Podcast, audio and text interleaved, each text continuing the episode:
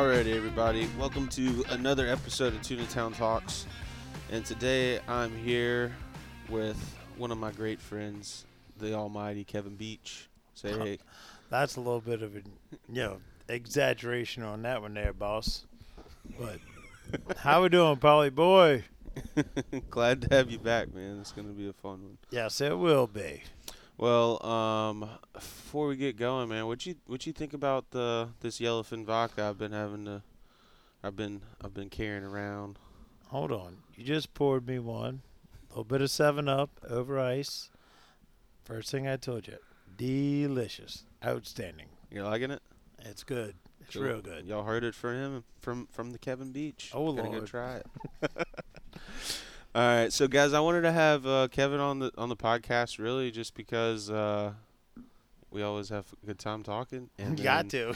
Too, I wanted to talk about what's coming up for uh, for this season. So uh, yeah, man, what you what you thinking? Tomorrow's your first day back, huh? I'll tell you what, it's been, um, I say odd, been weird. Um, everybody knows I work way too much. Um, But this year was a little different for me. I had some knee issues. I went ahead, got a surgery. I've taken more time off. And uh, I'm not going to lie, I, I I know what a crackhead feels like. I've been sitting at home like, and don't get me wrong, look, I love my time with my family. I love my time at home. I love, um, you know, hanging out with the puppy dog and the lizard and everything else. But there's always that something that just pulls you back to the salt water, you know. Yeah, yeah. It just, whenever you're away from it for too long. Yes, man. And it just it's it's a part of you. It just it's gotcha, and you sit there. Gosh, and me and my family talk about that all the time. It's like it, when you come back from a day after not being out there for so long, it's like an attitude adjustment. It's yes, like it a, is. It's it's it's it's not to sound cliche, but it's like it's a part of you. Yeah. You know, mm-hmm. like it's a part of me, just like my family, just like, you know, everything else. And it's, that was, it was missing. It's and something I, that you love, like yes. genuinely love. Yes. That's what that is. Yeah. Yeah, it, it is. And, and not, look, I love me some snuggle time on the couch with my kids and, you know, with the family and, and it's, it's, that's awesome. Right, right. I, I am in no way, shape, or form trying, you know, trying to downplay that or take away from that. But yeah, it's uh, it's one of those that, like, my soul needs it. You know, what if that what makes you gonna any, fish for tomorrow? What you wanting? What uh, you gonna I, dabble into? I think we're going tuna fishing tomorrow. Yeah. They said uh, wahoos are real thick right now, but the sharks are even worse. Yeah, the sharks like, are yeah, even worse. Go hook twelve wahoo and get one to the boat. Yeah. I was just uh, we're, guys we're here in the room and we got uh, Dawson Wells, which is one of our captains, and another deckhand from Venice, uh, John Rhodes. And Dawson went fishing today, and he was just telling me how sharks were skying out of the wahoos or skying out of the water with wahoo in their mouth. Like, it's crazy. It's I've ab- never seen that. I would love to. No, it, it it's so wild. It it went from like, you know, you get sharked like once a week, maybe. And now it's like ten times a day you hook twelve fish. It it it's I'm very angry. It's a pretty sensitive little little spot you hit here, yeah. Polly, but no, it's crazy, though, because, like, wahoos are hard enough to get by, you know, a lot of time. I mean, I know a lot of times, you know, they're there. You mark them. I'll get in the water and see them. And they're just not biting. No. And then whenever they finally do bite, and now we have sharks to worry about, it's like, wow. Like, you know, how how how, how many times are we even going to get to catch these things, you know? No, it's it's, it's bad. It's it's and the sharks, I mean, look. Like, you what, you, you started fishing in uh, – in like the early two thousand, like what'd you say, oh one or? I uh, ran my first trip in ninety-eight. Oh, in ninety-eight, okay. Without ninety-eight. A license. Gotcha. So I guess I shouldn't say that. But like, were, were, were the sharks like? Did you guys no. ever get taxed no. back then? Like no, like on once a month. Like it was nothing. It was like, oh, it's almost cool. It's like, dude, guess what? We had a shark come up, ate this tuna on the surface. Yeah, you remember telling awesome. people about it? Yeah. yeah. It, and now it's like. Goddamn shark. you know, um, but now, I mean, now they're on Wahoo. I mean, they're they're always on snapper, and it is what it is. But uh, it's it's getting to the point like you almost can't fish where you want to. You have to fish where the sharks aren't, if that makes any sense. Because I'd rather, me personally, I'd rather hook three fish and catch three than hook fifteen, have twelve get eaten by sharks, and catch three. Right. You know, that doesn't make a whole lot of sense to me. And look, sharks are doing what they're supposed to do. They're trying to eat. Yeah. There's nothing wrong with that. I'm not mad at them. Uh, I'm lying. I'm mad at them. You know? Um, but, yeah, it's just another obstacle you got to go through every day. Yeah, um, as if everything isn't enough. Yeah, yeah. It is cool sometimes. I ain't going to lie. Whenever you do see, you know, especially the first time you ever see a shark. Oh, know, look. It's, eat it, something next to the boat, a king mackerel, or something less rewarding than a one hundred fifty pound no. yellowfin. Sometimes it's still awesome. I mean, they chase them on the surface, yeah. and they come up and they start whacking on them. That's beautiful. Yeah, I mean, that's Mother Nature. I mean, that it is what it is. This is yeah, it's, this is the I say we put ourselves into that. But I mean, when you can't, when you know there's a pile of fish at one rig, tunas, wahoos, cobia, snapper, whatever whatever you're looking for, and you don't even want to go there because you know you can't catch them, that's kind of that's a little jacked up. When it yeah. never was like that before.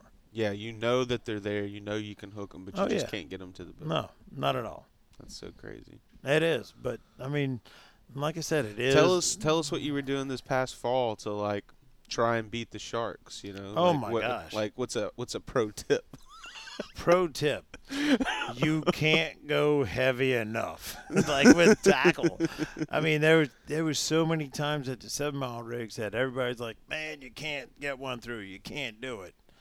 Well, I got an eighty with two hundred pound test, two hundred pound wind on, big old eagle. So you club. had so you had two hundred pound braid to two or three hundred pound mono to a straight, like, seven-aught circle hook. Like no, no seven, like. ten or twelve. ten, twelve. Yeah, like three X, five X, the heaviest stuff I can do.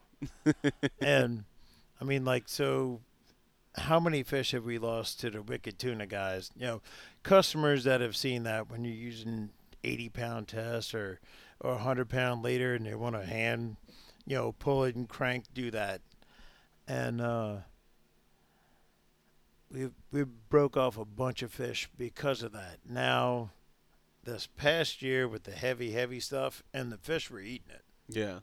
It was, the bite was that good. Like, that was the only way to do it. Like, you had to get as dumb as you could with it. And like I said, I got an eighty, um, two hundred pound line, main line, two hundred pound, or two twenty Seaguar fluorocarbon, and just literally low gear as it was cool. We how fast? Up. How fast did y'all? Were y'all getting them in? I remember. I remember I, some of those. No, I was like, I think I fast was like a little bit under five minutes, like four and a half. Oh my! Oh, and it was cool. It was a whole lot of cool. That's damn near cane poled them. That was awesome. It was so cool. It was. It was sad. I wasn't happy. I was so happy because a lot of times they won't eat the heavy leader like that, right? Tunas are very, very smart. They can, you know, see it, and it wouldn't happen. This year, they did it, and that was so, like, full glove grabbing the line.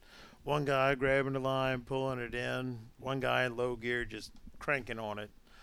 Um, That's awesome. Oh, it was. It was. And I, I wish y'all that are listening to this could see, because – both Paulie and I are sitting there with our hands just doing what... Maybe what, one day we'll do video, huh? We're way too ugly to do that. Don't, don't even kid yourself, boss. But, uh... I, I don't was, know. You don't think we could give Wicked Tuna a run for their money? Uh, I think I think what we have down here is special. I mean, they catch a lot bigger fish, and that's awesome and good on them. I'm not knocking them. I'm just yeah. saying, you know, a lot of our customers see that, and that's how they think you catch a tuna. Well, on one seventy, two twenty, you know, you can. Yeah. But a lot of times they're on eighty pound, one hundred pound, fifty pound, sixty pound leader. No, you can't do it like that. Yeah. So yeah. it is what it is. Yeah. Sometimes it's cool when you can, right? Oh, when you can do it, you enjoy it. Yeah. yeah. I love heavy tackle. That's that's great. Yeah. I think that's one of the cooler things about especially fishing here in Louisiana is I've learned that you can go really heavy a lot more than other places because, like, guys from Florida and stuff will see you put, you know, uh, su- such heavy stuff on to do what you're doing, and they're just like, man, that would never work back home. And I would say yeah. a lot of times in Mississippi it's true, too. Like, that kind of stuff doesn't really work. But and the real, real clean water, real clear. Yeah, yeah. yeah. That's fun going super heavy. No, I, I like I like gorilla fishing. I'm not a finesse fisherman. I don't like no fly rods. Oh, no, I, I got no problems with that because guys that fly fish know what they're doing. They know what they're getting themselves into. They're not trying to, right. you know, disguise yeah. that they're not putting a not handicap on themselves, but they know what they're getting into. Um, whereas. I mean, yeah, I mean, you you told me uh, actually I took the guy fishing this year with Jordan, but that guy, do you remember his name? You guys caught like six yellowfins all on fly rods. No, we actually caught eleven. Eleven? Jim, Jesus Christ! Jim uh, Seagraves. That dude was super cool, man.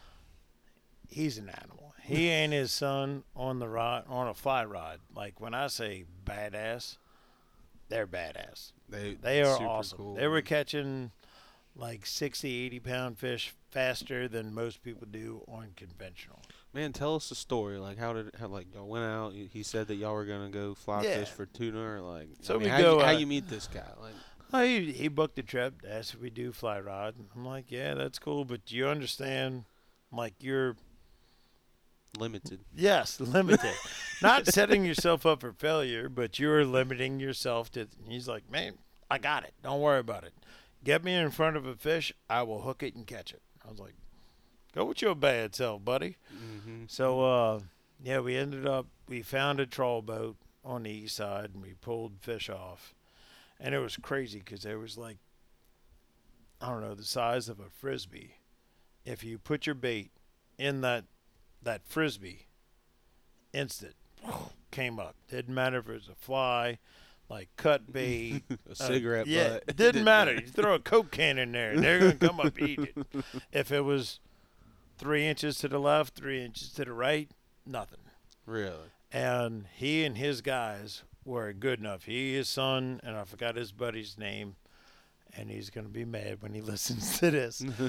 But, uh, they sat there, and we literally, when I say fought fish and caught fish all day, it was awesome. I have a picture of his thumb, his right-hand thumb, just from the, the handle of the fly reel, just when the fish would run. It is, I don't know, looks like an eggplant. I mean, it is bad. It's purple. It's swollen. But we got in late, but that was uh, that was one of the most memorable, like, eye-opening trips. You know, it like was, it's it, even possible, right? Yes, like that was not supposed to happen, oh. but it happened, and it could have been a whole lot better. Um, Man, they must have been having to use some pretty heavy stuff, huh? I mean, they, they had, had some heavy, they, heavy, heavy rods and stuff. Yes, they were real fly fishermen. Yeah. They brought down their stuff, and they brought down, you know, they had whatever, five or six different setups, and then eight or ten backup rods, expecting to break them. And, and did and, he break any? Oh my God, Jim's buddy.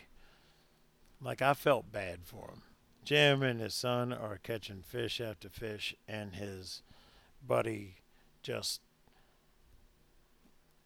I, I don't even There's know. There's always that guy on the boat. Oh, he it was so bad. Dude, I'm inshore fish all the time, dude. Let me tell you. There's always one guy that will catch like one fish, and everybody else will whack them. And it doesn't matter if you put their cork right next to them. No, that was look, and he would hook up.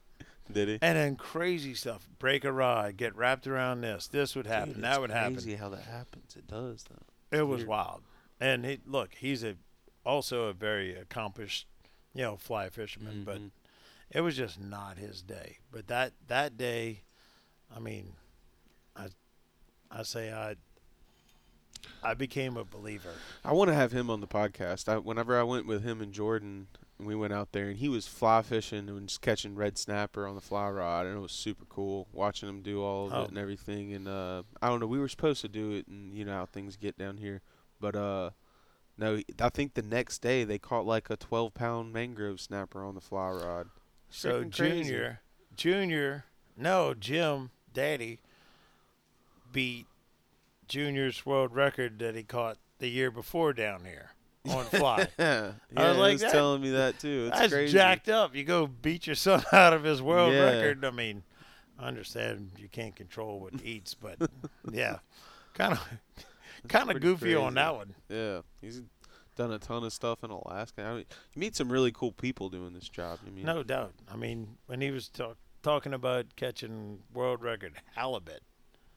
On a fly rod. On I'm like, fly rod. It's crazy. How does one do that? Like, please explain to me. I was like, man, just put a wane on it, get it down, and I want to take him triple tail fishing. But he's he's he's legit. When yeah. I say he's legit, his his son's awesome. Um, I really do feel bad that I can't remember the other guy's name. But it was cool. It was an awesome time.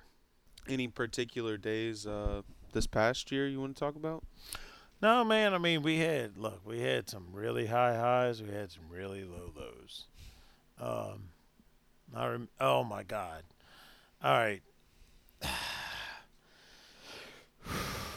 Oh, gosh. Uh, yeah, yeah, you're Is right. It a oh, good gosh. One? It's a good one? This was one of the worst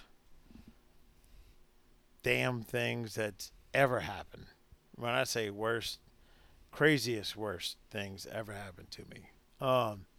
So anyway, it was middle of summer, end of summer actually, and uh, it was one of those, there was a bunch of like sixty, eighty pound fish, and then one eighty and ups, like giants. But they had seen all the baits, down to like sixty pound fluorocarbon, you know, small hooks, rah, rah, rah, doing the whole stealth stuff. And uh, we were at Houdat, not Houdat, we were at Delta House. And hooked up. And there was a big fish. It was on fifty-pound leader. I was like, oh, my God. This is literally a two hundred-pound yellowfin on fifty-pound leader. Yeah. Four-aught circle hook. Yeah, just not the like, right stuff. Ah. I was like, oh, my God.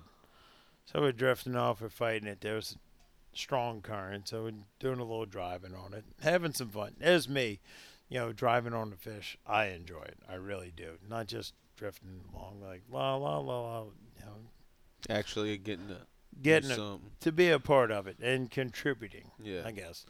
So anyway, so uh, we're sitting there, and this guy is being an animal on the rod. To be honest, he was awesome. Yeah. I say like spot on. Great technique. Technique, we got him all harnessed in. He's doing great. Everything's going good. And it's like two hours in. I'm like, bud, you all right? He's like, man, I got it. Don't worry about it. Look at him like, all right. Now you, your legs starting to do a little shaking, whatever.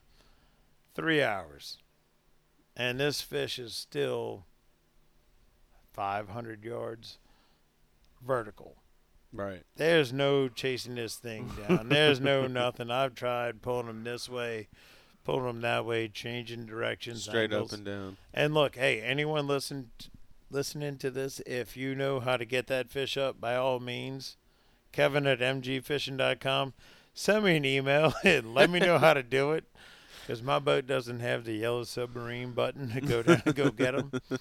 Anyway, so uh, we're sitting there, and all of a sudden, literally almost spooled, but a little over two thousand feet of line out, and he starts getting line back, getting it back. I'm like, oh, hmm, That's pretty cool. All right. It keeps coming up just slow and steady. I'm like, maybe it's tail rod. Got to be tail rod. And we're in cobalt, super clean water. And we got harpoon ready, gaffs ready, everything you could imagine ready to go. And he's sitting there and it's coming up. I'm like, oh God, there's a leader. Look down and there is a giant. And I say giant, I'm talking about like real deal, O M G type of type of yellowfin coming up, dead as a hammer. Just straight up looking at you, not even tail wrapped. Mouth wide open, just had a heart attack. Uh, yeah, huh? Just getting pulled up by its mouth. And uh, Carlos fishing with me at the time, he's like, "What do you want me to do? You want me to harpoon him?" It's like, dumbass, he's dead. Why would you harpoon a dead? No, just gaff him. Don't worry about it. I ain't sitting there, and I like eight foot gaffs. I like. That's funny, like being a smart ass. Oh, yeah, dumbass, she's dead. Like. What's wrong with you? Come on. Well, he's sitting there. I got an eight foot gaff. I was like, all right. Guy reels down, goes to lift up the rod tip, and doink, to see it come up. I was like, oh, can I curse? Yes. I don't care. There's like thirty-seven different words. Over. Oh, shit. So it's like, oh, my God. You know, everyone's Everybody's video, like, oh, my. Uh. Everyone's looking. Everyone's video. And Carlos is to the left. The harpoon's to the right. So I I go run over there. I elbow people out the way. I grab the harpoon. I'm like, oh, shit. I only got one shot. Take a deep breath. I throw it. And it's already cleated off like yeah. twenty feet down on the rope. I throw it, and right as it hits it, it hits the end of the rope. You watch it. This is all on video. This is not, this is everything can be proven. You hear, see it hit the head, the whole head of the fish turns upside down, and it starts sinking down. I was like, holy crap. Guy reels it up, and it was, I had used a a hook that was a non-sponsor hook, and I'm not going to say the name of them, but the actual hook had just snapped right in the bend. The like from the broke. Eye, the shank, it broke right there. Why wouldn't it have broken two hours before? Why? Right there.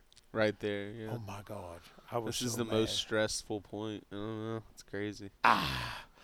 Look, that was two twenty, two thirty. When I say that was that was a real fish. When wow. I say a real fish, yeah, that was that was broke a low, the hook. That was the low light of this year. That's crazy. That stuff happens, man. Like, you know, cause uh, Bill Butler, they were in that tournament this past year, and they hooked what he said was, you know, a killfish. I believe him. He's been out there. Yeah. He's a salty dog. They fished, running, running, running, broke the hook. And look, in a tournament, you know, I'm sure they're using great hooks, you know, I mean. No, and, and, and mm. like, honestly, I mean, just like a car, just like, I mean, hell, shoes or or, yeah. or a, a frying pan. Yeah. You're going to have bad ones. I mean, let's not, I'm not going to harp on that. But why the hell couldn't that hook have broken two hours before that? Yeah. I just got back to fishing, had a great day. Instead of spending all day sitting there. For it to be six inches out of gaff range, oh yeah. God, that was that was just that was one of those days that it's like I'm going to church tomorrow.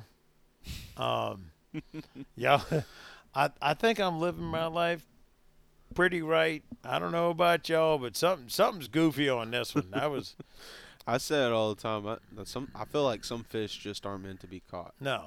Like, that's just the way that it was supposed to work out. And honestly, stories like that, I tell people all the time to make, make them feel better. Yeah. But you see, like, that fish, but it died. It's like some yeah, fish aren't supposed to get yeah. dead. That one died. That one died, and it got away. Yes. That sucks. I mean, that was, like, one of the coolest things ever happened. Um, had a guy, one of the captains down here, we just call him Willie. He, uh, I was quadded up on Wahoo as he's coming up to a rig, and had one real good one stretched out, and I called him. I'm like, hey, man, got one over here. And he's like, man, I can't turn. I can't do anything. I'm going to hit the rig. Sorry. And he ran over my line. He cut my line, my braid, and my backing halfway down. I can't on this podcast say the words that I said on over the radio and to his face and under my breath. And, and but I was mad. Right. And then so when we got three of the four in, which is great, happy. Mm. And then um, tied on some more baits, put them back out. Next wrap, one line started. Like, what the hell is that? Man, I don't know. I guarantee, goddamn tea, it's not a wahoo. Guy's cranking on it, cranking on it, cranking on it, comes up. There's a bait with a bunch of braid wrapped on it. And then Parker Rodriguez, he was my, my mate at the time. He just sat there and he leadered it up. Like one hundred yards of backing, one hundred yards top shot, floor row, wired, the whole nine yards. Gets it up. Like an eighty-five pound wahoo. No that way, was yo, the Reed? That was the one that he cut off. My line, my bait, caught yo, our fish. Hooks your just line. a line. We snagged our you own snagged line. Snagged your own line with another and wahoo bait. That was that day's that fish's day to die. I mean, period. It it didn't matter. He he got a get out of so jail free card, and he still got screwed, right?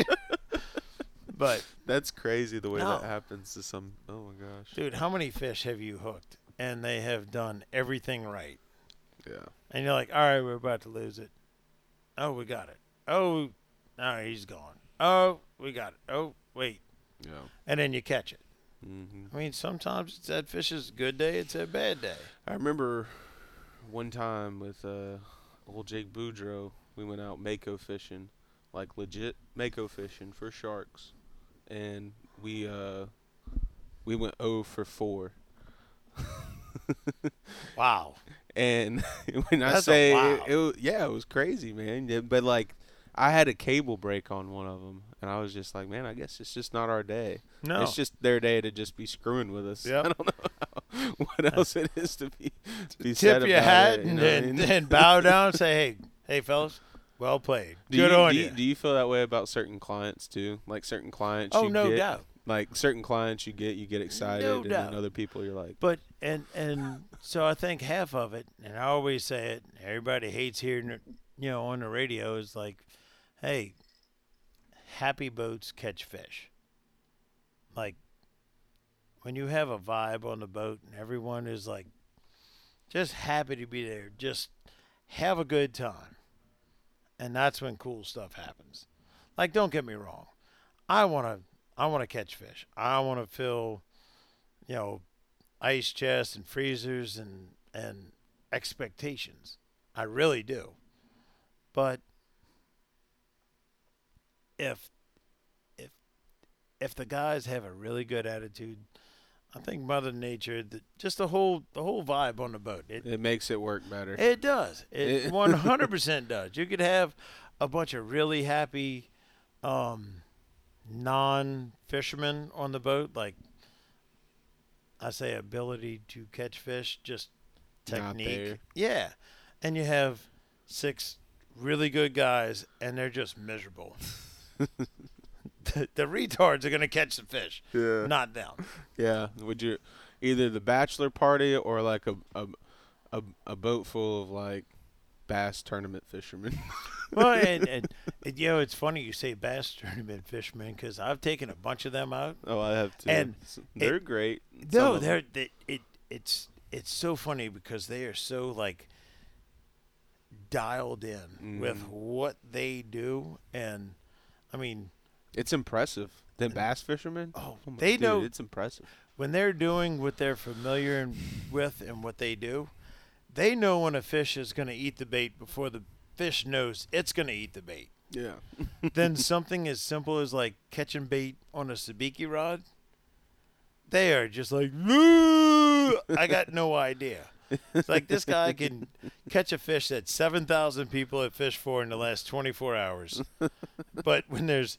a million of them, a cloud of bait underneath the boat. They can't do it. Yeah, yeah. It's so weird. And yeah, and some is. of the nicest, coolest guys I've ever met. Like, in all honesty.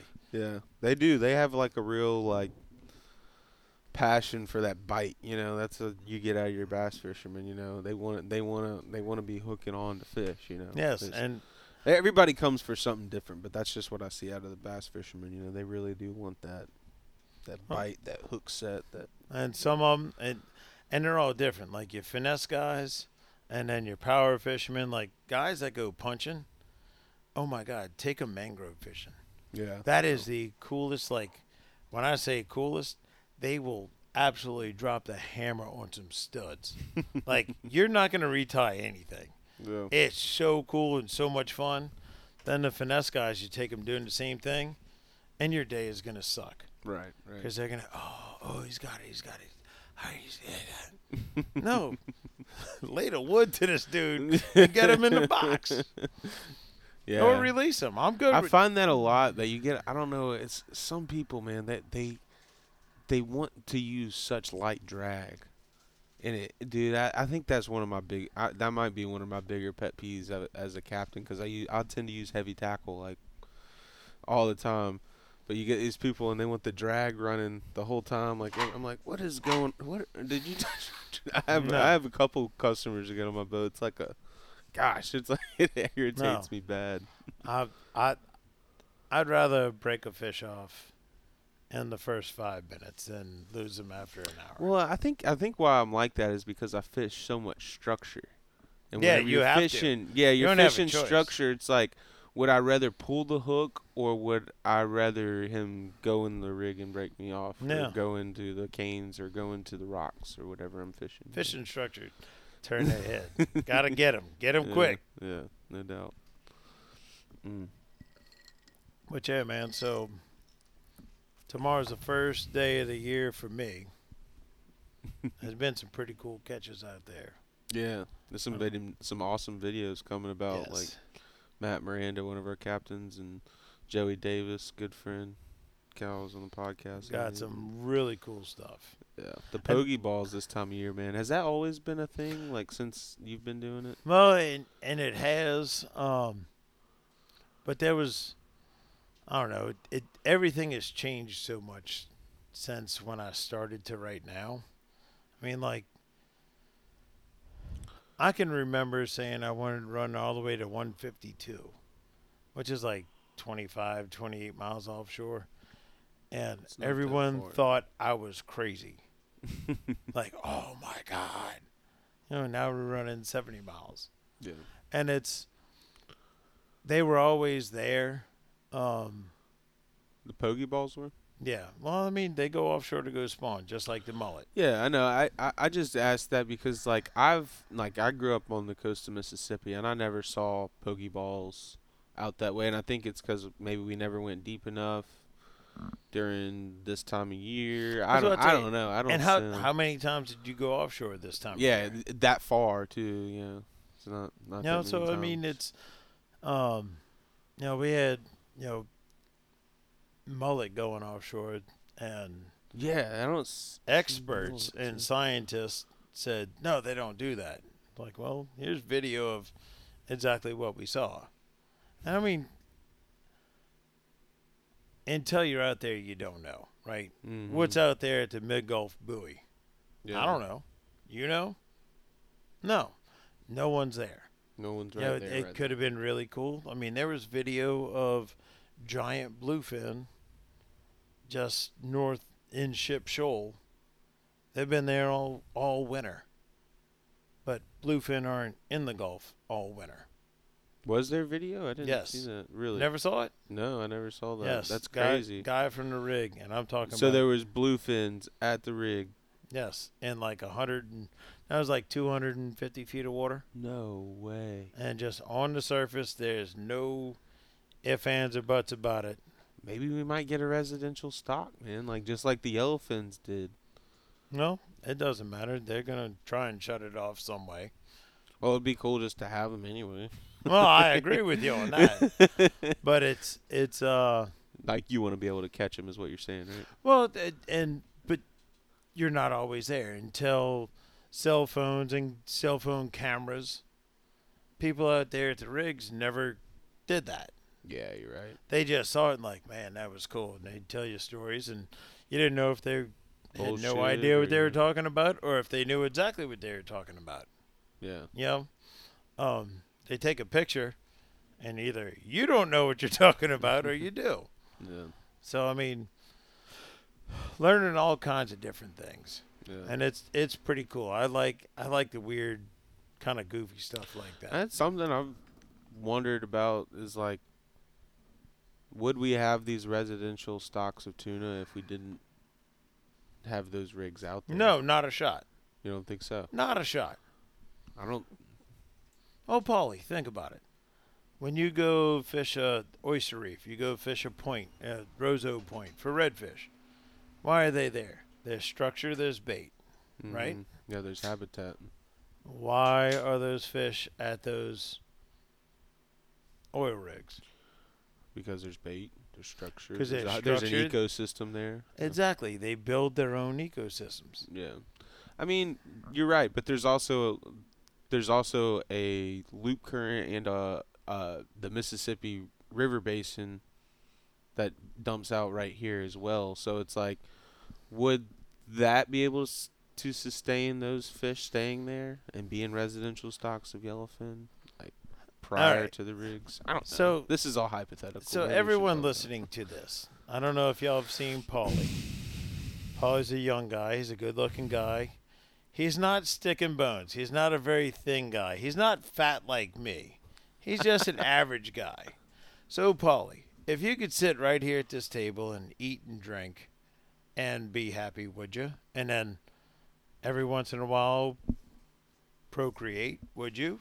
Or would you want to keep if on? If you made it easy, would I stay right here? Exactly. And that's yeah. what the rigs do. Yeah. I mean, why would you leave if you have... So what does a fish want to do? It wants to feed, wants to reproduce. Yeah. Right? Two, mo- well, and not die. Right. Three basic instincts. So if you have two of the three right there, and this one place could help you... not go to the third, why would you leave?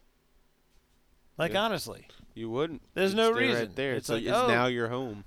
So, it's, it's, uh...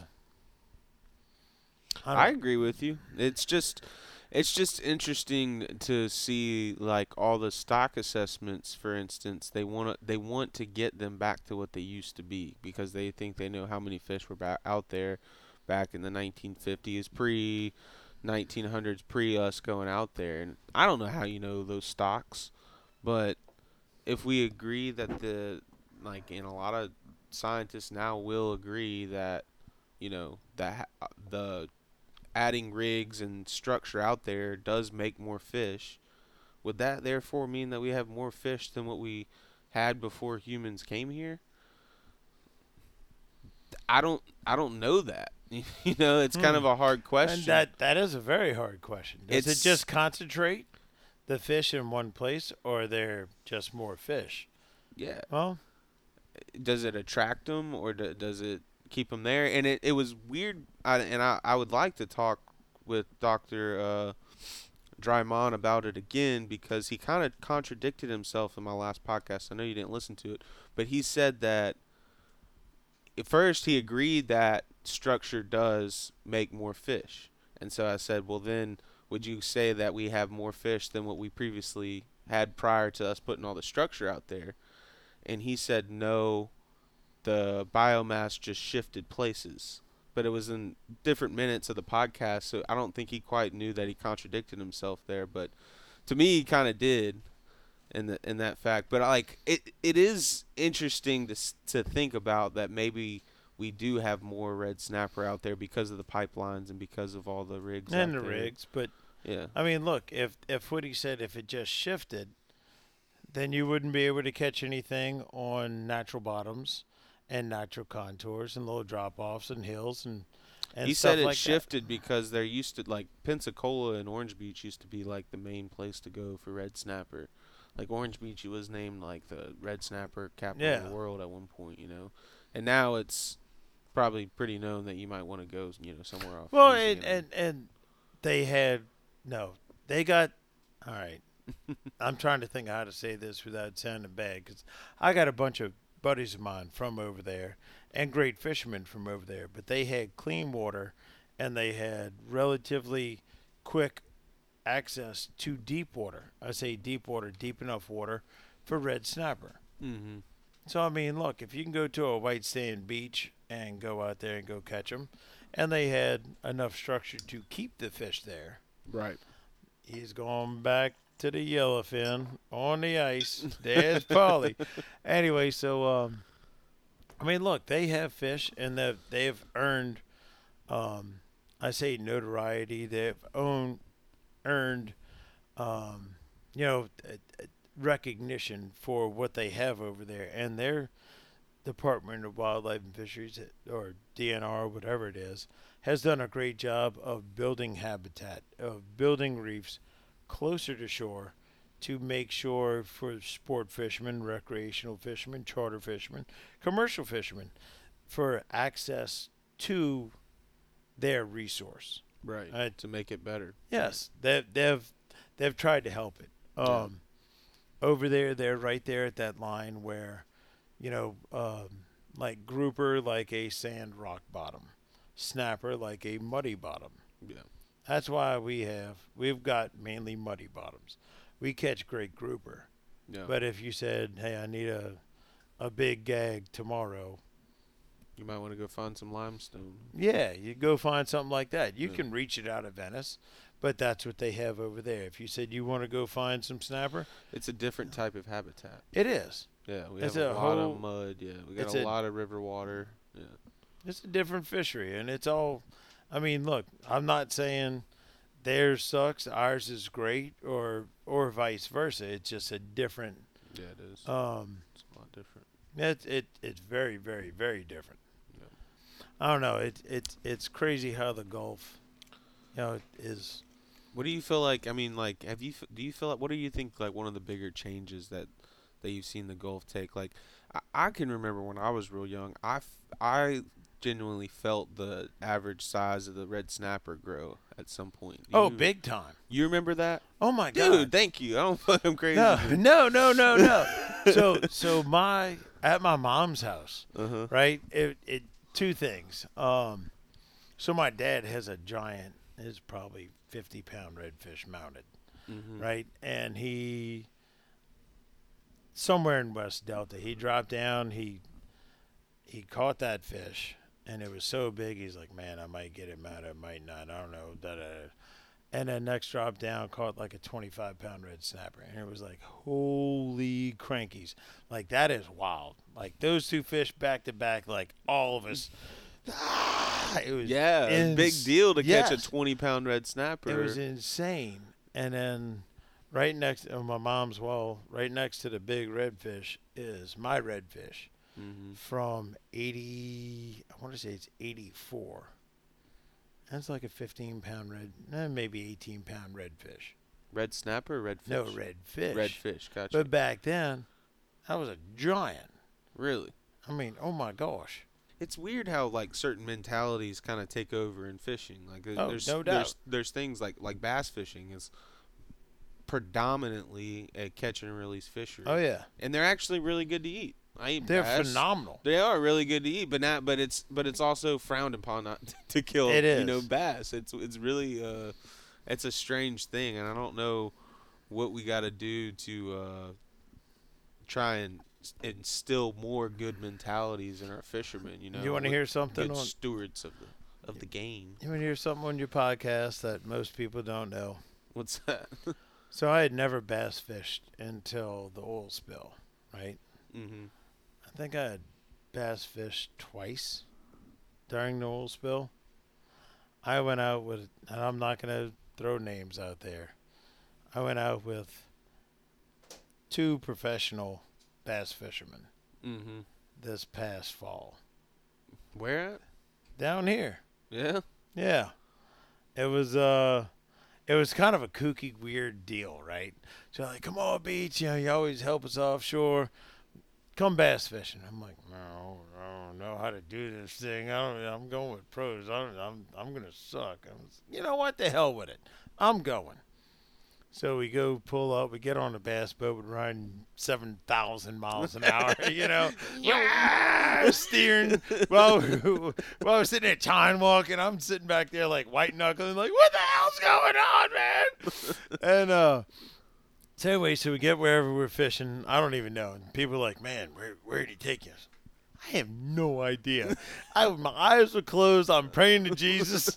I can tell you I made more promises to Jesus than I could ever fulfill in like four hundred million years. So anyway, so we're sitting there and we get there and like, come on, hey, Beach, come on up to the front. I'm like, I am not going to the front of the damn boat. Because I know I suck at all this. I've never did like. You want to be the co guy. Yeah, no, I ain't going up there, period. So I'm sitting all the way in the back of the boat, and they're like, man, why don't you want to go up there? I'm like, because up there I'm supposed to catch fish. I mean, I got two professionals, one semi-pro, I don't even know what to call them. I'm going to the very back of the boat. Yeah, y'all it, ain't got no live hardtail. Hell no. And look, at the back of the boat, if I catch anything, it's like, woohoo, screw you guys. Y'all missed them. You if I'm in the front, them. Y'all going to catch everything because I don't know how to flip. I can't skip it like ten feet back. Your little there. Technique that you oh, spent no hours and days and, look, and days practicing. Them guys, like we were talking oh, about them so earlier good. Offshore, like when they're in their element, I mean, just like us, when I'm offshore, I know what's going on. And, and I'm not going to say watch out, but I'm I'm pretty decent at what I do, right? I stepped into that world, which I, I don't understand that world. Like, I got a little taste of it. There is so much technique and so much, like, there's there's a lot. There's a lot to it. There's a lot to it. There's a lot of what we do offshore. But it was one of those things I never really, I say, like, put my finger on it. Never really paid very much attention to it, to be honest with you. Um It was it was it was pretty cool. Yeah. It was pretty cool. I enjoyed it. I look, I was with a great group of guys, great guys. Had a lot of fun doing it.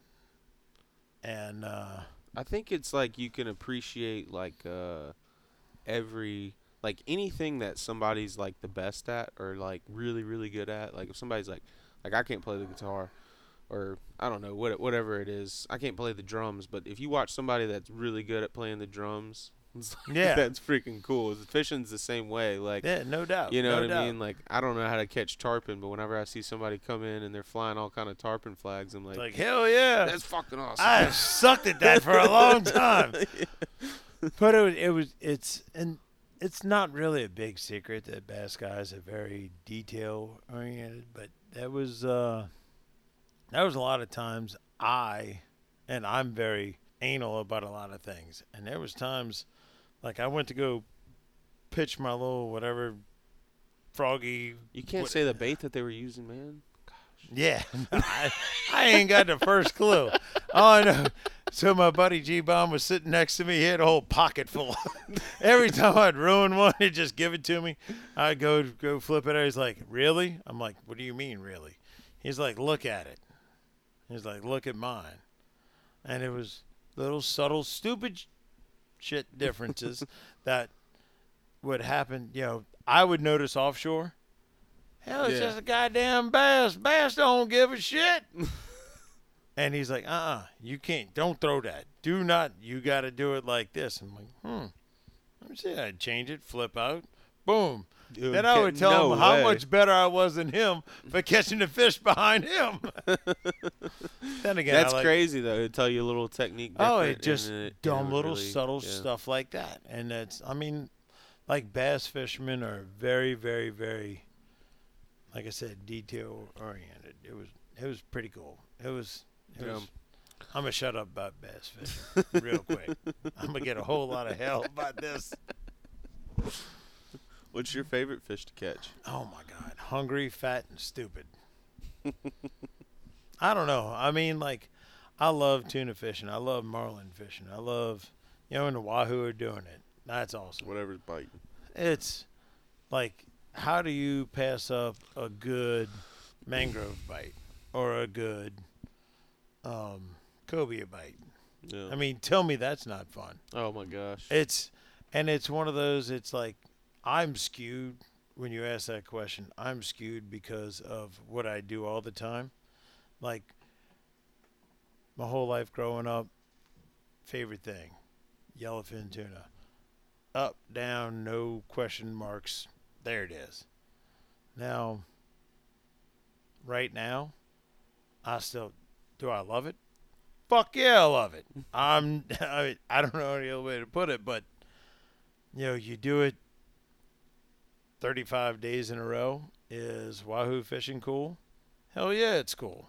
You know, just a little change of scenery. Yeah, exactly. It's, it's, when you approach a rig, when you approach a ledge or a rip or something like that, and you have to figure it out. That's what gets my rocks off. I th- yeah, I think it's it's that, but then seeing it happen season after season, and like you know what's about to happen, or you know you know what you did last year, or like I mean, especially with certain species like speckled trout and stuff. I mean, you can even you, I mean you can time it by you know these fish are going to be right here with. You know, within this moon phase, within, yeah. you know, the right weather pattern, those fish are going to be right there year after year. And, you know, tunas and different species do the same. Those those things, too. Like, yeah, no I've doubt. noticed it with diving, you know, like when the water's really cold, you'll see groupers in a lot, you know, like shallower. They'll yeah. move up the water column, things like that. It's just that, that catching on to what's changing, like, through the season and changing with it. I think, I don't know, it's something cool that you can do down Adapt here in Venice, and too. overcoming. Yeah. That's what it is. Here's another good question. Um, what makes a good deckhand? Oh, wow. I think I think we need to Oh, wow.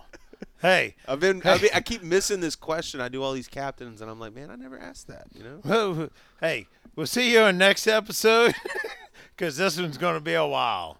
But then no. like but like too, don't you agree before you start answering? Do do you think that it's like Like, this could be, like, what's a good deckhand for Kevin Beach, but also that could be a total opposite, or maybe not opposite, but not be what's a good deckhand for somebody else?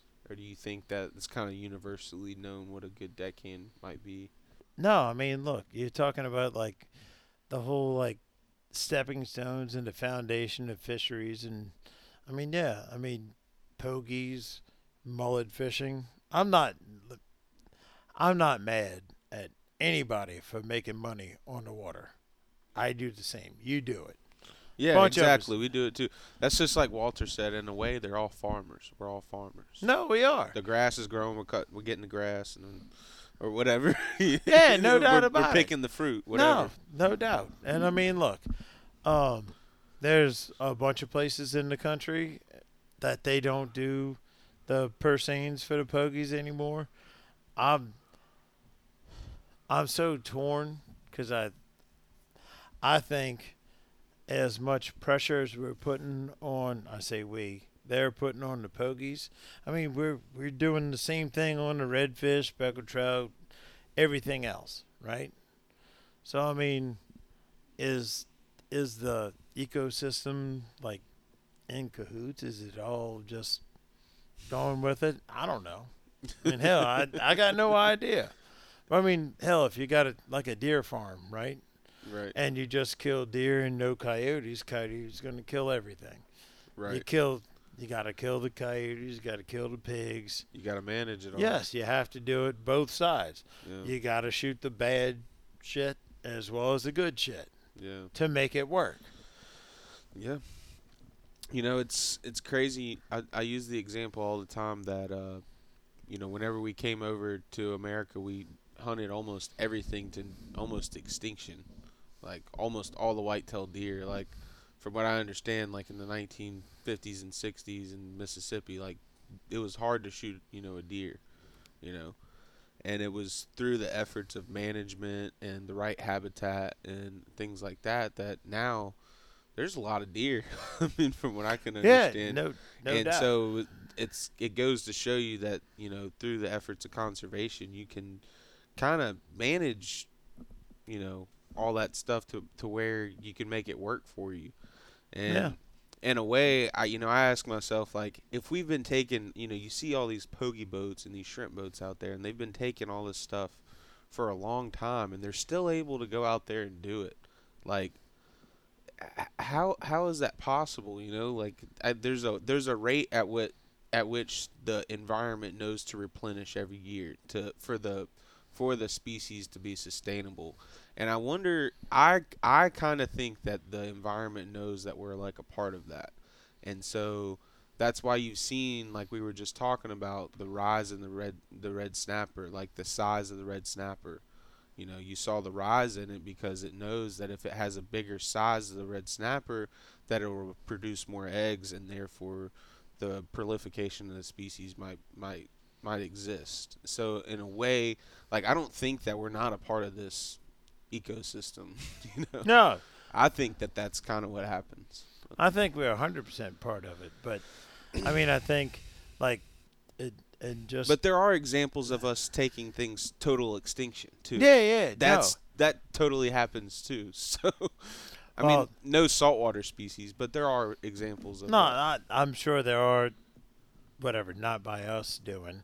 Right. Like, not. I got a hook in the water. I'm gonna. Fish I don't think there's any saltwater species that we've like outfished to extinction. No, I've looked but it up. There are freshwater ones though. But are there? Yeah, yeah, there.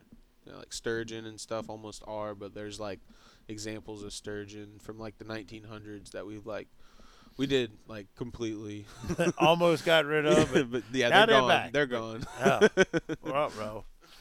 Um, no, I mean like so with pogies. I'm not mad, like I said, not mad at pogies, the pogie fishermen, the, the, the companies that do that. Would the red fishing and trout fishing and everything else be better? Maybe would there be more dolphins out there? I'm leaving that one alone, dog. I'm one hundred percent leaving that one alone. But that was good. But, I mean, so would it be better? Yeah, so what's the, the, the value of having more of those or more more fishermen out there or more, you know, because that's all. Yeah. yeah. Uh, that that's that's big business. That's that's deep pockets you, you know, messing with right there. I mean, that's omega proteins, and they start. Yeah, that's that's that's big boys. I'm shutting up right now. yeah, I Let mean, me get they, a sip of water. I will say that a lot of the biologists I've talked to say that they, they do a really good job at managing the menhaden fishery. Like yeah, they man- the biologists are behind it in, in whatever way. I I, I don't well, know enough about it to really say. So that. With the menhaden, let's go into that. So menhaden, they allow them, they shut it down for spawn to make sure. For everybody they, listening, menhaden and pogies are the same thing. Yes. We've been or, talking about both. In Northeast, they call them the bunker. Okay. Same exact fish.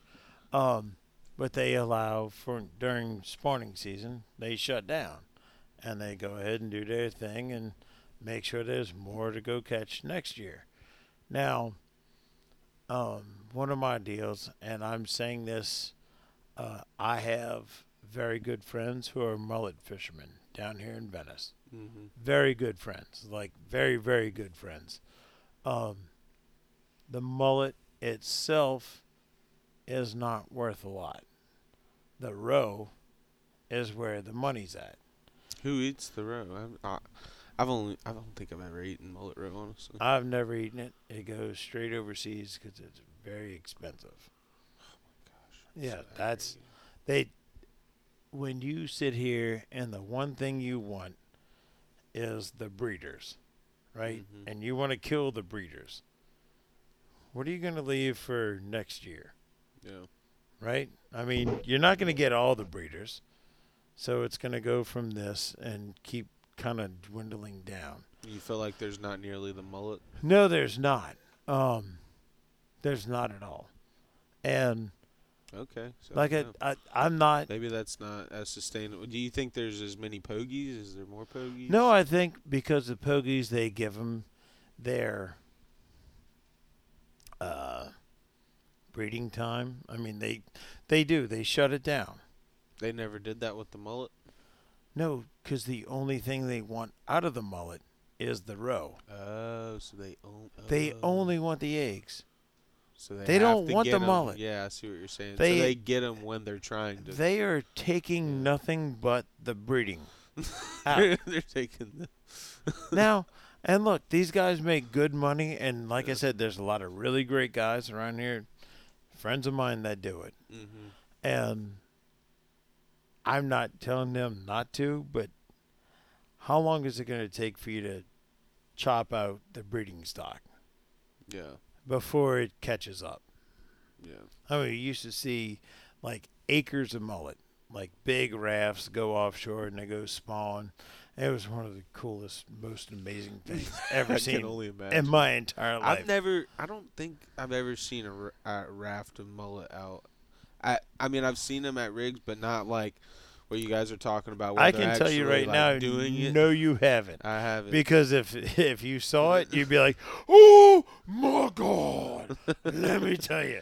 Dude, it's so cool. I saw them on the, on the Pokeballs, but I've never seen them. I, I'm, I've seen them eat mullet, and that is probably the coolest bait. That is without a doubt the, the coolest, coolest bite, no doubt. Is that your favorite bait? Oh, I love it.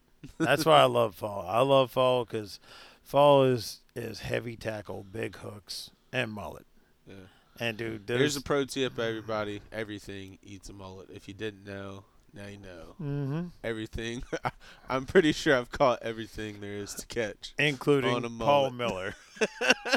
if you, everything if you smoke it or fry it, he's going to eat it. Everything eats a mullet. No, so, uh, and it's, it's, it's one of those, like, how long is that going to be a good thing for? Because that's still a base food for everything else. Mm-hmm. I mean,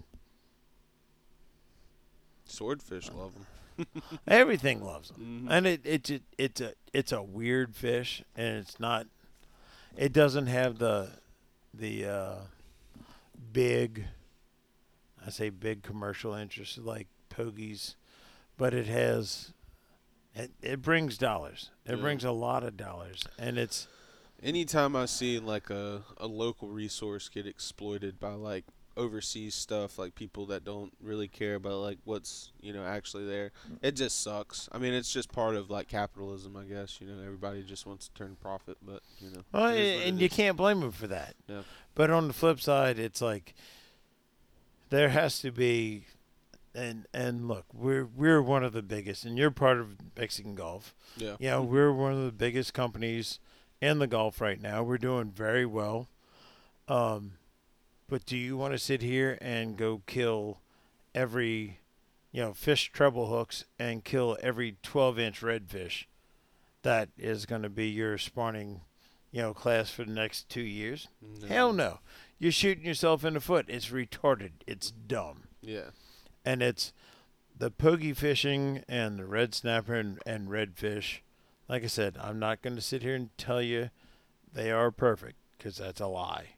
Anyone listening to this that has done any sort of, sort of research knows it's a lie. But like the mullet fishing, there's not a whole lot of... Uh, hmm. I'm tapping my, my hands on the table trying to figure out the right words. There's not a whole lot of rhyme or reason to taking out your spawning class. Right. Besides make some money. So you make your money, and I'm not mad at yeah. at, at that. There's there there's a lot of examples of, like, you know, taking out the right, just by taking out the right species, the right the, like the right like taking out the right like for instance, like I think Theodore Roosevelt was the one that said that you have that instilled the big buck only harvest, which was which kind of led to a lot of the proliferation of white-tailed deer because that became the thing. Like, everybody wanted to get, you know, a big buck. So, like, doing things like that can help. So I can see doing it in the complete wrong way just, just for some yeah. money, like taking roe. Well, it's pretty and crazy. Look, it's still legal. Yeah. It's one hundred percent legal, and they're yeah. most people, not everyone, are fishing them legally during legal times. Yeah. Um, I will say, if you ask any of the people that have fished, you know, pr- I mean, I start I started fishing down here in twenty fifteen. Anybody that fished way before then will tell you that the mullet rafts were, the mullet run was like a real thing, you know. Oh yeah. Like, that was. The mullet run is And look, I commercial fished I've I've recreational, I've private boats fished, I'm charter fishing now, and I see every side of it. Like, yeah. you know, everything, there's one resource, and it's pulled from different angles. The one thing I don't get is cutting it, you know, at your feet. Yeah. That's just dumb. Well, you know? What would you say in, in terms, like, I mean, I mean, Kevin, you, you caught more than more yellowfin out of this Gulf than I mean, a couple people. I mean, probably more than anybody, I might say. And what I mean, like right now, I would say I've seen more giant yellowfin than like whenever I first got to Venice. Um, yeah. You know, in like twenty fifteen, twenty sixteen, twenty seventeen, you know, like a two hundred pounder. Mm-hmm. two hundred pounder hit the dock. Everybody was calling people and was like, you know, yeah, this is crazy, call man. C N N, U S A Today. Come he's on. two hundred thirteen yeah. pounds. Hoda's coming down to interview me tomorrow. But now, I mean, like we've seen, like in the last, I mean, two years. I mean, I want to say two years, year and a half. I don't know. Since like COVID kind of kicked off, it yeah, like, well, and and it, I mean, like a lot of two hundred pounders, yes. wouldn't you say? Like no, and it look, it I've watched cycles of fish coming in and out, and I can't. Um, I try and follow, you know, a lot of different, try and pinpoint what, why, how. I can't do it. Like I've I've got a pretty good thumb on why they go where they go and when they're going to get there. Mm-hmm. Um, as far as the, the the cycles of big fish and then no no big fish, I got no damn clue. Really? I, and, and, you know, I mean, look. You I've, think it's like a strong, like, like genetic year that just gets. But that's what know? doesn't make any sense. Why would, you know, last year, why would that, last year was so epic. Like, yeah. absolutely retarded before it got shut down with COVID. So, why would that be? What happened? Those fish are all five years old. What happened five years before that? Nothing. Yeah. So, what happened six years? Was there less predators eating them? We know that's not right, because with the sharks going fucking nuts. So... what was it? Right. Like, there's no altimetry, currents, like water temp. Look at it. Yeah. There's nothing, like no. Maybe it's like a response to the sharks. I don't know. Maybe like the species knows if they want to be like still dominant in the in the food chain, they gonna have to put on some pounds. They gonna be fat like me. I can tell you that right now. I be shark shit. I'm just saying. A long time I'm just ago, saying. Buddy. If you if you got to butt heads, you yeah. might want to have uh, be a little bit bigger. No, it, I don't it, know. I, I mean, I don't know. There's a lot more but, sharks. I'm just saying. Like, I'm but just, that's what I'm saying. Like, there's not. You can't say, all right, what about current? There's nothing definitive to say why last year was so great with big fish. No. Why was it two years before that? No. I mean, Shitty. do you think – but, I mean, I don't think it's that we got, like, from one year to the next, we got that much better – I mean, better at catch. I mean, I don't think we were any better. No, no, I don't I think don't, the I tackle changed. I think there's legitimately more big fish. No, I, and that's – I agree with you wholeheartedly. Like, yeah. for the last couple of years, I have same sponsors. You know, I do – Poseidon rods, I do Seaguar, yeah, fluorocarbon. I mean, tackle. it's it is – everything is the same exact. And why are they more big fish last year as opposed to year before? Mm, I'm glad there were, you know. Not that there was a lack of them, but it was one of those. I mean, like, look, when fluorocarbon came out, game changer. Like, absolute, holy moly, crazy game changer. Yeah. But there hasn't been that in a while. I mean, there's look like Seaguar got their gold, and that's freaking awesome. Like, that's pretty cool. Like, yeah. game changing.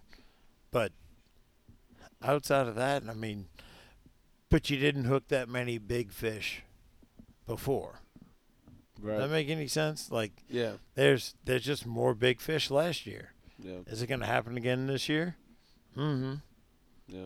I mean, there's been, what, three? It's, it's really weird, too. I mean, it's, and, and there's, like, an example, another example, like speckled trout. Like, in Texas, you'll you'll grow, like, a lot of thirty-inch trout. Like, it's, I mean, they're catching a lot of thirty-inch yeah. trout over there. And then over here, like, if you catch, you know, it's pretty much known, like, even the Speckled Truth guys give, you know, a twenty-seven-inch citation instead of a thirty-inch because they consider it the same yeah. class of fish. So, like, why do they you know, well, but, why do they do that? So talking to biologists over it's here, weird. They said there's too many sharks at the islands. That's why they don't get that big. Hmm. But not over there. Yeah, maybe once they get the you know, once they get that big. They said they, they get, get slow. Lazy. Get low. Hey, they get big, slow and fat, and I understand them trout. You call me a thirty-five inch trout right now, buddy. No, and it's it's it's you know, nature. It's survival. It's crazy, man. It's it's so cool we get to keep pondering about it. Yeah, no doubt. I mean, think about how much cool stuff we see every day it's that we're amazing. Sitting here just talking about. It's amazing. Like, it's stuff, no offense to y'all listening, it's stuff people sitting in a cubicle just dream about every day. And we look at it and half the time just take it for granted. Yeah.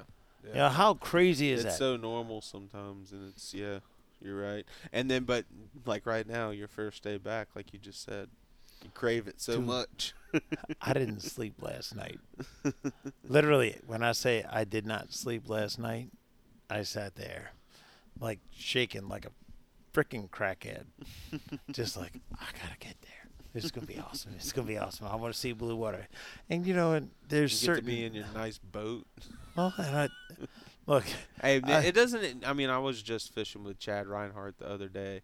And whenever you get on that boat, isn't it like, I mean, it, it feels pretty cool. Doesn't it? Oh, it does. Like, those things are impressive. Dude, it, it, look, you get on Level forty-two Freeman. I say Level forty-two Freeman. Uh, it's, a, it's giant. I love them. It's a beast. You sit there and you crank up, like hit the buttons, four three fifty Suzukis, and it's like, oh my God. Like, when I was ten this, years old, this is work. I didn't dream this big, and now I'm doing this for work. Yeah. You know what I'm saying? Like, in in retrospect, I'm blown away. I'm absolutely dumbfounded. Yeah. I remember just sitting, looking at Saltwater Magazine, looking at all these nice boats, thinking, you know, maybe one day. No, and, it's and crazy. It was, look, growing up commercial fishing, it was, I mean, damn sports, you bunch of sports, and it was, now I'm the goddamn sport. I'm the ringleader for this offshore sports. But it's, it's, it's, it.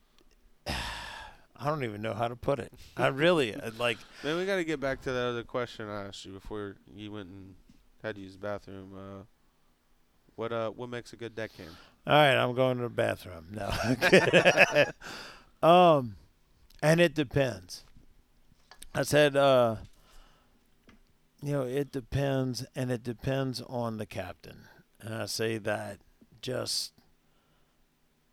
it doesn't matter. You could have the best captain, fisherman, can do absolutely everything, and the best deckhand that can do absolutely everything.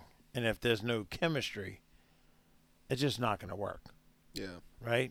It's called the yin and the yang. Yeah, it it it, it is. It's it's just what makes a good deckhand. It's crazy. It's crazy how much it's always like so relatable to uh, like. Like your own, your other relationships that you have. Oh yeah, I mean, come it's on. It's like having a girlfriend. No, it's it's not. It's like it's like having a wife, you know, like strapped to your hip. You're because, there all day together. Yes, yeah. I mean, two hundred days a year. You're, I don't you're, feel appreciated. You're no doubt. You you're you're stuck, and I say stuck. This is people are gonna laugh about this on a forty-two Freeman, right? For two hundred ten years or days, days a year fishing, plus maintenance, plus everything else.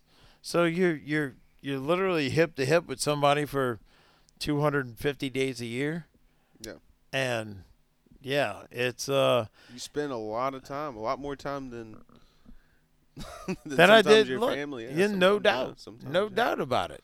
Yeah, it and it's it does suck. Yeah. And I mean, look, there's there's a, a part of building the business that I jumped on, and I may have gone too far. And there's a part of, you know, look, I'm I'm such a fruitcake for kids. I love fishing with kids, and I it was. I'm sure it comes from me, you know, when I was a kid, not having. Still being a kid. Yeah, still being a kid. But I don't ship myself. So I got that going for me. But it's, uh, I mean, I just, it's, uh, I don't know how to put it. What makes a good deckhand? Somebody that works with the captain that can adapt to the twelve different roles he has to play. Right. That's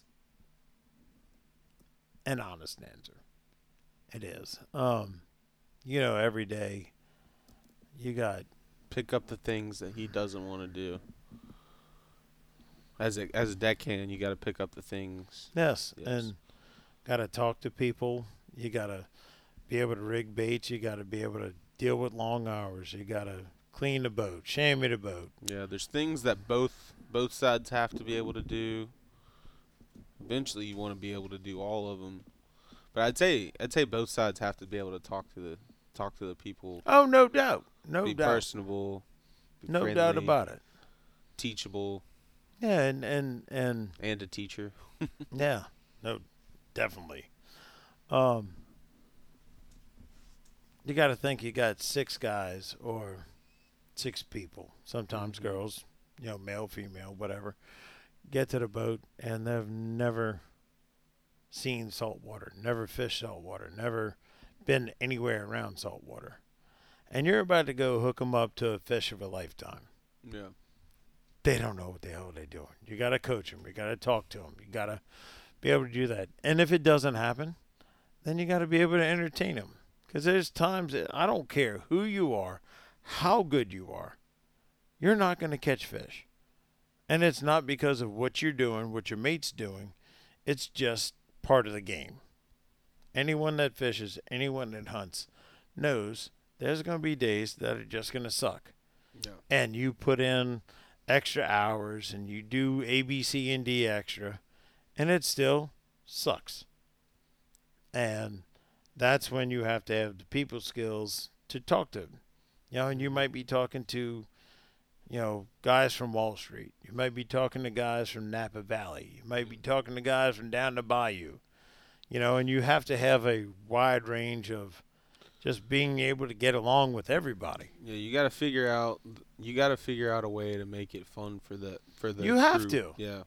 The crew that you got right then. It, but you know what? And sometimes it's like if it sucks that bad and you got a freaking bachelor party there, tie a bucket to the freaking string and throw it out there while yeah. you're trolling. Do something stupid, whatever. But you got to figure out, I don't know, don't don't give up on w- what you're trying to do, but no. You definitely got to, you know, make it fun. Talk to them, well, whoever it, whatever it is. People get, your charter gets on a boat. They are not looking for a bad time. Yeah. They're looking for a good time. Yeah. And you know what? You don't have to, you just got to embellish it a little bit. Right, right. You know, and that's, if a deckhand can't do that, the deckhand ain't going to make it. I've had deckhands that could, when I say like rig stuff, like technical, just had everything on the boat perfect. And they were good, like fifty-fifty with people. Had people, deckhands that could talk to a goddamn telephone pole. And that telephone pole would tip me, you know, a hundred bucks at the end of the day. That guy was awesome. Mm-hmm. I mean, everything in between. But it's uh, to be a, a really good deckhand who's going to, you know, have a chance of turning into a captain. It's one of those that you have to be able to talk to everybody. You know, and look, if, if something goes wrong, some people ain't going to blame the captain, even if it was the captain's fault. Yeah. And you got to swallow your pride. And eat it. I'm, I'm, I'm sorry, guys. You know. Look, I've run over lines, and I've told the the people, yep, I did it, I screwed up, blah, blah, blah. Mm. And they're like, ah, oh, that wasn't you, that was them. I was like, no, it was me. Like, no, it was them. I was like, no, it was me. And they went and told everybody it was them, not me. So it's it's it's a hard, it's, you got to be a people person. I mean, you got to be a bartender, uh, a housemaid, a electrician, a detailer. A D J. Yeah, a D J. A, mm-hmm. I mean, it's it's nothing. We get a lot of guys, um, you know, and, and, and good guys, uh, customers. Like, hey, my kids, you know, needs a summer job. Well, this guy would be, a, your kid would be a great candidate for a summer job, except for we fish year round. Yeah. Remember when you came in February? We need a year-round commitment. Yes, this is a job. This isn't a, a, a hobby. You know, I want somebody who I can count on to be there. Yeah, twelve months a year. Mm-hmm. Well, he's he's gonna go to school. He's gonna, that's fine.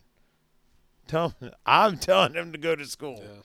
Yeah. Um, but um, it's a. Uh, What what would you say is for you? What do you like?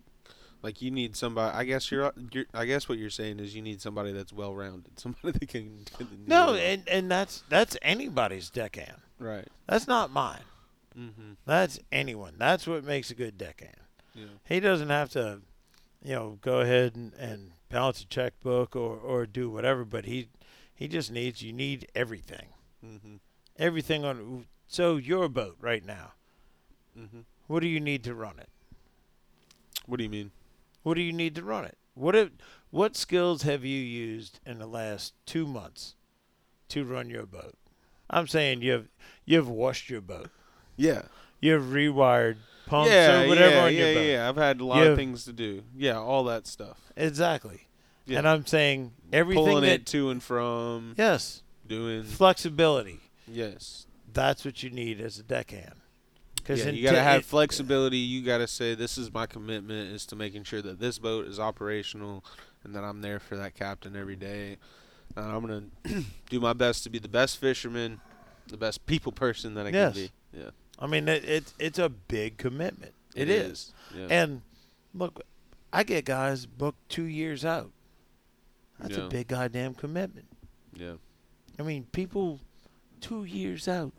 Yeah.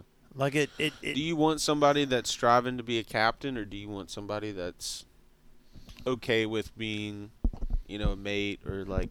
I want somebody first and foremost striving to be the best. The best. If they want to stay as a deckhand, my buddy Clayton, he has zero desire to ever drive a boat. Let me tell you what, this guy, if you tell him A, B, C, and D, like I want.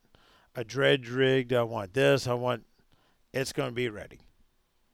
But he has no desire to ever do throttles and a steering wheel. He wants to stay in the cockpit, leader fish, gaff fish, and that's what he wants to do, and he is phenomenal at it. Yeah.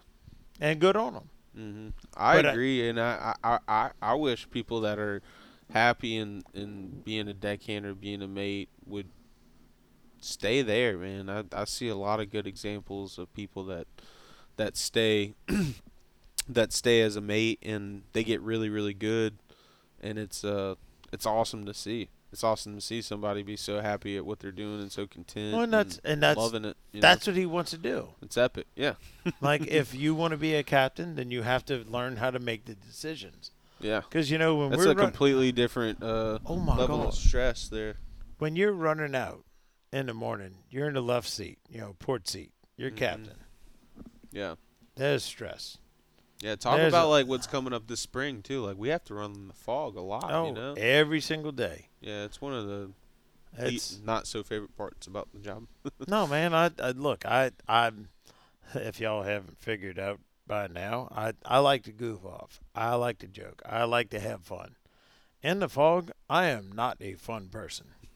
And if you don't listen to instructions very well, you don't want to fish with me. Right. Because literally I start every single day all right, here's the deal. Sit down. Shut up. If y'all need something, look, honestly, I'm not yeah. I'm not embellishing. It's like, if y'all need something, let me know. When you when you want something, I don't want to hear you want a water. Kiss my ass. Like, don't ask me how if, deep it is. Yeah, no. If there's something, yell. And I want to know it's urgent. I'm not going to stop. I'm going to end up having to pull out of the pass, ditch it in the Roseau, something like that, and then we'll address it. Look, if you got to take a crap, I understand. I crap on the boat all the time, but we're gonna we're gonna do it in a safe manner. Yeah. Like, period. That's number one. No questions asked. Um, that fog, man, it can get you. Uh, it's definitely like I I try to stay as cool, calm, and collected as I can. You definitely you learn to, but it's uh it's definitely not one of the the funnest parts about the job. No, and I've been doing. And so for people that are just listening that might not understand, like, we're located in Venice and we're right on the Mississippi River. And during the spring, all the ice melt because the Mississippi River Basin stretches from Pennsylvania to Montana, and all that ice melt coming down. We have, you know, temperatures as low as like thirty-eight degrees. I saw the other day, um, in the river. And so then we start getting these southeast winds, which is a lot of warm air. And once you have seventy, you know, pretty much seventy degree temperatures through the night, you're going to generate a lot of fog. And so we have to run through, you know, through the fog on these big, I mean, Kevin's boat's nearly nine hundred thousand dollars, I think, or something like that. And you're running on radar in the fog. You can't see much, and you're navigating with traffic and everything. So it can be super, uh, super stressful. So if you do come on a charter to Venice, what we're telling you is, if you're in the fog, be very careful about, like, what you talk to your captains about. And most people will tell you just to sit down and, like, enjoy the ride as best you can. There probably won't be any music playing. Well, and that's, that's my whole thing. It's yeah. like, sit down. If you have something, make sure I know it. You know, it sounds urgent. Yeah. I'll pull over and I'll we'll figure it out. Yeah. Until the music comes on, because I don't play music. I don't talk on the phone. I don't text. I'm... It's basically like you're playing video games with, like, no extra lives. Yeah. No, you got you got six lives. Yeah, you got six lives and you'll lose them all. Plus myself and the deckhand. And I look, I don't I, I like to cut up and I like to fuck off. We all know that. Yeah. But I'm not like that's no, that's that's I don't take my I always say I don't take myself seriously. I take my job seriously. Yeah. When it's foggy, there's no games. Yeah. There's no games and there's no there's no gray area. Yeah. If I tell you sit down, shut up, don't talk to me, and you're like, oh, hey, Cap, I want to sit up here and, and listen to some boom, boom, boom. Yeah. We staying at the dock. And I'm as, not doing it. And as a deckhand, I think it's, you know, that's also a role to play, is to paying very close attention to what's going on. If you see something, to make sure, yeah, you know. You no, you play whatever role that captain wants you to play in no, the fog for sure. It, it, Very fog, aware. Fog is fog is not it, it is real life for us, but fog is not real life because I am I am totally me, but I'm not the same me I am like sixty-five percent of the time because I am I don't joke, I don't smile, I have zero sense of humor. And this is how it's going to be, and I'm sorry, because your life is in my hands, and I don't, I'm not going to call your wife and tell your wife and your kids, Daddy's not coming home, because I was, I wanted to listen to Ice Ice Baby. You know what I'm saying? Like, yeah, that's yeah. not going to happen. Right, right. I yeah, hope it never, hey. And everybody out there, you know, just, I tell everybody, if you're thinking about, you know, what what would you tell somebody if they got boats, you know, and they're coming down here? I see posts all the time on Facebook and stuff about people, you know, bringing their boats to Venice and, you know, wanting to go out to the lump, man. Well, and, and look, I understand that and wanting to do it yourself. And, mm-hmm. and um, I got made fun of a whole lot for how I learned to drive with a radar. Bright-eyed, bushy day, blue skies, with a towel over my head, staring at the radar screen. This is not somewhere to come and learn. If you don't have a radar, don't bother. Yeah. Like, honestly, it's not worth it.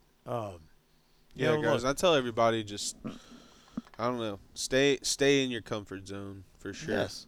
If like it's if a, you if you if it's not something you've done, if it's not something you've seen somebody do, if you're not very comfortable doing it, just don't do it. Look, come check it out. Hey, you know, a uh, uh, cold beer or a meal for one of the captains or deckhands might do you some good.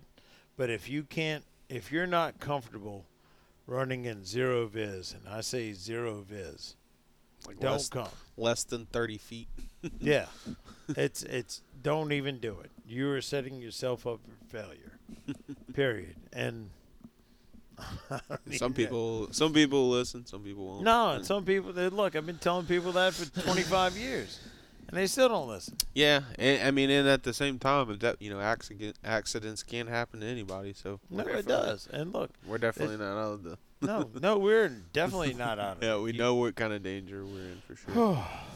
But um. Man, we're coming up on this, running this one up.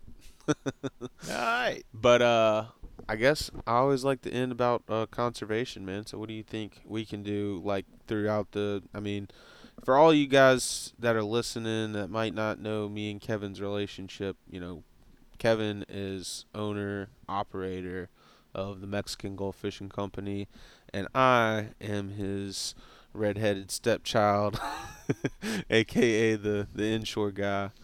But um, what do you think we can do as a you know charter fishing company or as you know fishermen of Venice to make you know this place keep going? No, man. Look, it's it's it's about control. Um, we have a great fishery, like we do. the The diversity of the fishery, the uh, availability, the amount of fish we have here is freaking retarded. Like, you don't find this anywhere else. But how do you conserve it?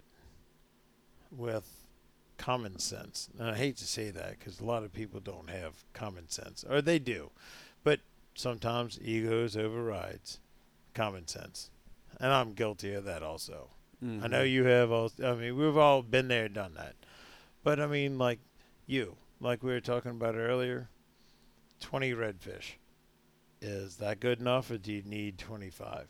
Yeah. Those five last fish aren't going to make or break these guys' days. But you do it to get on the dock and, you know, beat your chest. Um, how do you do it? You make sure, look, we want everyone to go home with full coolers. We want expectations to be exceeded. But if you have a one hundred twenty quart ice chest, I don't want to send you home with, you know, fish that fills up a two hundred twenty quart. Oh, it's all right. I just won't put ice on it. No, you're going to ruin everything. That's just dumb. Right. I mean, look, that is. It honestly, it is. Um, and I don't have a problem killing anything as long as it's used ethically and, and properly. Yeah. So how do we sustain it? Let's use a little common sense, a little restraint. When, dude, when it's happening, I mean, anybody can go catch fifteen, twenty yellowfin. Yep, when it's do you, easy. Do you need fifteen yellowfin, twenty yellowfin? No. No. Should you, you know, then you're going to have a bad day and be like, damn it, I knew I should have killed him last time, you know. no, it, it, it, look, it is what it is. I guess you're saying just let your ego kind of leave it kind of leave it out of it. Flat line. Go have a good time on the water. Yes, you're here to enjoy it. And if you can't, look, if you can't roll through these, uh, the marshes and the estuary we have, you know, it's kind of like the, the, the Keys. Mm-hmm. You know, we don't have mangroves, but you roll through that. And if you don't see anything beautiful, you don't see anything cool, yeah. then maybe this isn't your your sport. Maybe you need to go into, you know, just going and buying seafood. Yeah. You know, and, I tell and people all the time, like, we wouldn't kill as many fish if we had more people that would get out and just look in the water, too. Yeah, no doubt. Like, honestly, like, I don't but know. You, I feel like I, I used to do that all the time growing up, and I, I still do it. And I... I don't see anybody else do it, and I feel like they should. I know you used to get in the water and stuff and look around and spearfish and do all that kind of stuff. And I don't know, man. I think it's I think it's important because you learn to appreciate, you know, all sides of it. You don't necessarily have to sit there and, it's so, and work the rest of it. I've got my kid. Um, he's supposed to go at the end of the month, go do his scuba lessons. Really? Oh, uh, dude, y'all went. Uh, you to- you told me y'all were like doing some, some uh, uh, s- snorkeling down in Costa Rica, huh? Yeah. So he got he got it hooked. So up. Cool. Was it? So cool. And I mean, he's he's like a, a total, like biology. He loves it. When I say he loves it, like crazy. Dude, whenever he gets certified, we got to go diving out there at the rig. Oh, it's I'll take so, him. I am so excited about it. We got him a GoPro, and he's yeah, he's jazzed up. He's about a third jazzed up as daddy. Uh, yeah. But it's uh. You gonna go diving with him? You gonna do the whole thing? Really? I guess your knee's you, all fixed now, huh? Dude, when we were in Costa Rica, I was I've been trying around. to get you in the water. That's why I'm asking. I you was don't swimming know. around like a one-legged duck. I'm s- I'm literally snorkeling. I can kick one leg. I'm sitting there with my hands above my head trying to turn myself back to the right. If not, I would have gone counterclockwise. It was bad. Man. But, it but was, now you got two legs, huh? I think. You think? I think. Let's check on Oster in a little bit. Man. Dude, that would be awesome, man. We could take the Freeman out there with some scuba tanks and just Dude, go I, hang out. I love it. It's underwater bow hunting. Dude. It's so cool. Tell Wyatt I want to go diving with him. Dude, he, he, would, he will. Tell you what, you put him a microphone in front of him, oh, my God. I don't know how much storage I have. He will talk. Really? Your battery dead. Really? He likes to talk radio? He, well, he likes talking marine biology. Oh, really? He gets his rocks off. It's cool. Awesome, man. That's awesome. No, I, I, I love it. We got to go diving. We got to go fishing with Wyatt. Dude, if, if. You think he'd like cane pulling? He's not strong enough yet. No? I don't think he is. Yeah, we can go sheep heading. He go throw a couple sheep heading. He ain't throwing no bull reds or cobia. I can tell you that right now. I can tell you that. All right, Kevin. Well, this was a fun one, man. I really appreciate it. Thank you very much. Rock and roll, boss. And, uh, hey, we'll, we'll get the rest of the boys together. And uh, yeah, dude, we gotta we gotta get some other ones together. I wanted to do one with you and Jordan. Just because y'all talk about y'all's times together. That would be awesome. we're gonna, we're gonna fight about our time. You see, I, I just feel like you guys would pull the best stories out. Oh, um, no, look. Dude. Look. Guys, if you guys have never seen Jordan and Kevin together, I mean, it's class act. Man. It's, it's no, he's, look, Jordan was best thing ever happened to me. And he was he, your deckhand for five years. Yeah, right? yeah. And he's, look, great what guy. What made him so great? What made him so great? Him. Real quick. Him. Him. Him, I just had to polish him and, and kind of steer him in the right direction. He he was the yin to your yang, huh? He was. He, honest to God, was. He he was one of them, like, uh, it, it's so weird, so weird. And I think we talked about this last time when when he, uh, you know, we gave him his boat. When he got his shot, it was like the weirdest, like my heart was broken, crushed. My baby was leaving me, but I love him, but I can't. Relationship he, just ended. Dude, it was so weird. It was it was crazy. But that's yeah, so that's kind of where, where it was at. It was it was it was. I guess we'll get both sides of that whenever. Well, no, and, and look, let me tell you funny. what. Me as a captain, that was what, that was uh, oil spill. Ten years, twelve, fourteen years ago. Him as a deckhand, like we are two completely different people. Like yeah. it, it's weird how much we've changed, um, both good and bad. And honestly, yeah, like he's it, it's it's it's cool. When I say I love me some Jordan Ellis, I love me some Jordan Ellis. It's, a, it's, it's like old, a big family. It is, and I, I was about to say I love his whole damn family. They're all the same goddamn person, but didn't. Different names. Yeah, they all got so unique. Alrighty. Well, I do appreciate it, Kevin. All right, Uncle Paul. We're out of here. Peace out, brothers. Thanks for listening, everybody. Please give us a follow on Facebook or Instagram at Tune Town Talks. Also, if you'd like to book a charter with me, you can do so by visiting our website at m g fishing dot com. That's Mexican Gulf website, where you'll find my online booking calendar with all my open dates. And remember, guys, always be safe while out on the water.